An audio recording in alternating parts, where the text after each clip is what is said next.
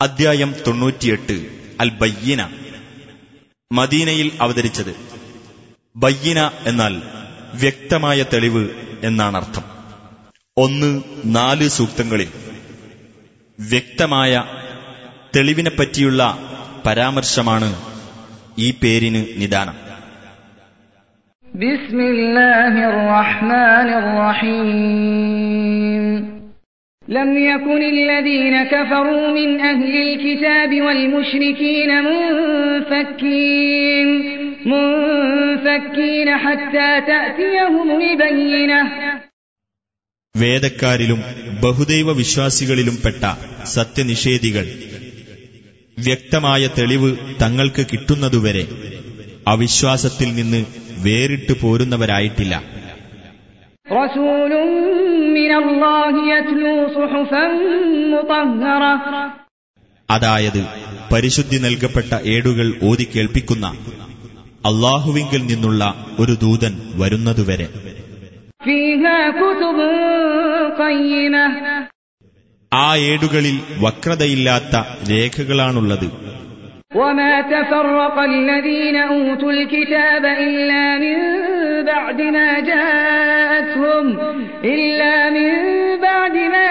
جاءتهم البينة വേദം നൽകപ്പെട്ടവർ അവർക്ക് വ്യക്തമായ തെളിവ് വന്നു കിട്ടിയതിനു ശേഷമല്ലാതെ ഭിന്നിക്കുകയുണ്ടായിട്ടില്ല وما أمروا إلا ليعبدوا الله مخلصين مخلصين له الدين حنفاء ويقيموا الصلاة ويقيموا الصلاة ويؤتوا الزكاة وذلك دين القيمة കീഴ്വണക്കം അള്ളാഹുവിന് മാത്രമാക്കിക്കൊണ്ട് ഋജുമനസ്കരായ നിലയിൽ അവനെ ആരാധിക്കുവാനും നമസ്കാരം നിലനിർത്തുവാനും ജക്കാത്ത് നൽകുവാനും അല്ലാതെ അവരോട് കൽപ്പിക്കപ്പെട്ടിട്ടില്ല അതത്രേ വക്രതയില്ലാത്ത മതം إن الذين كفروا من أهل الكتاب والمشركين والمشركين في نار جهنم خالدين فيها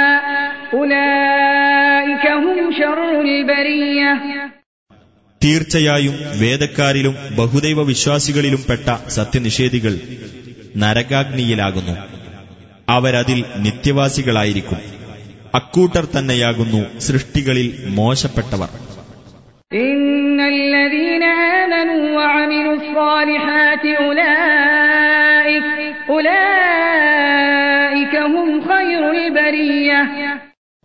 തീർച്ചയായും വിശ്വസിക്കുകയും സൽക്കർമ്മങ്ങൾ പ്രവർത്തിക്കുകയും ചെയ്തവരാരോ അവർ തന്നെയാകുന്നു സൃഷ്ടികളിൽ ഉത്തമർ جزاؤهم عند ربهم جنات عدن تجري تجري من تحتها الأنهار خالدين فيها أبدا رضي الله عنهم ورضوا عنه ذلك لمن خشي ربه അവർക്ക് അവരുടെ രക്ഷിതാവിങ്കലുള്ള പ്രതിഫലം.